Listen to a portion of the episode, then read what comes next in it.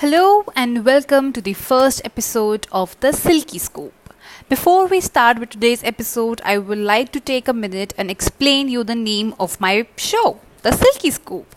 So Silky is my nickname and by scoop means giving out the information or news. Hence, the Silky Scoop.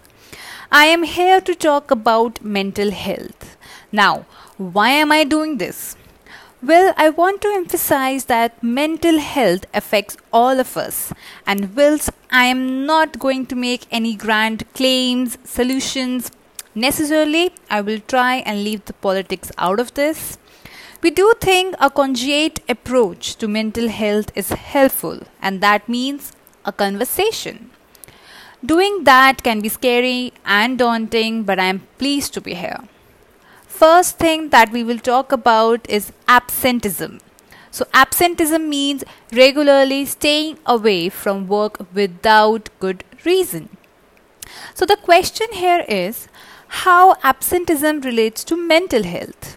A pattern of being absent from work. The important thing to say is that absenteeism can be good for mental health and that people take time away and hopefully come back refreshed. So, the next is presenteeism, which is the total opposite of absenteeism. So, the lost productivity that occurs when employees come to work ill and perform below par because of their illness is the definition of presenteeism. Where that relates to mental health is very obvious, and if you come to work and you're not feeling great, but you don't really realize that it's time to take some time off, then everyone, including you, can suffer more. So, which makes us ask the next question that what ratio of people will experience a mental health problem each year? Okay, so it's one in four. One in four people will experience a mental health problem each year of any variety. It can be mild things like mild depression, anxiety because of a specific issue, or uh, longer term stuff, or indeed the very, very serious things. Yeah, and uh, you know, if we uh, talk about England, so uh, what proportion of the uh, population in England, aged to 16 to 24, have a mental health problem? And the answer to is one in six Wow. I mean, one in six people will have a mental health problem at any one time. Right? So, you know, the mental health disorder, I don't know whether it is increasing or decreasing, but let me tell you this thing that it's actually increasing. Yeah. According to NHS Digital, in the year of my birth, 1993, it was pretty much bang on 7% of people had a serious mental disorder. But in tw- uh, 2014, it was 9%, so it's going up.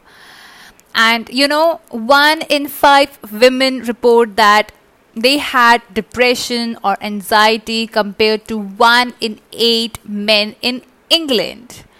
So, this arises the next question men are more likely to take their own lives, you know, and it's definitely true.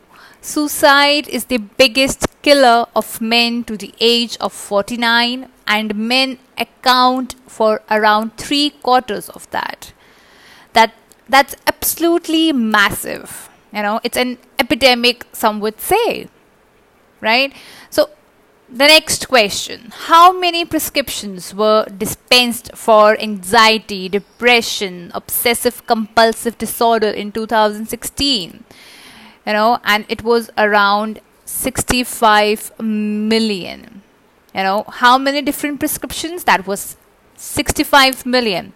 In 2006, it was actually less than half of that, it was 31 million.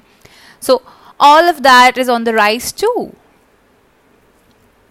see this is this is why we talk about the mental health because we need to talk about it to get things out of yourself. So the silky scoop will continue with this podcast. Okay? Thank you so much for listening to me. Till then take care see you and thank you so much for coming here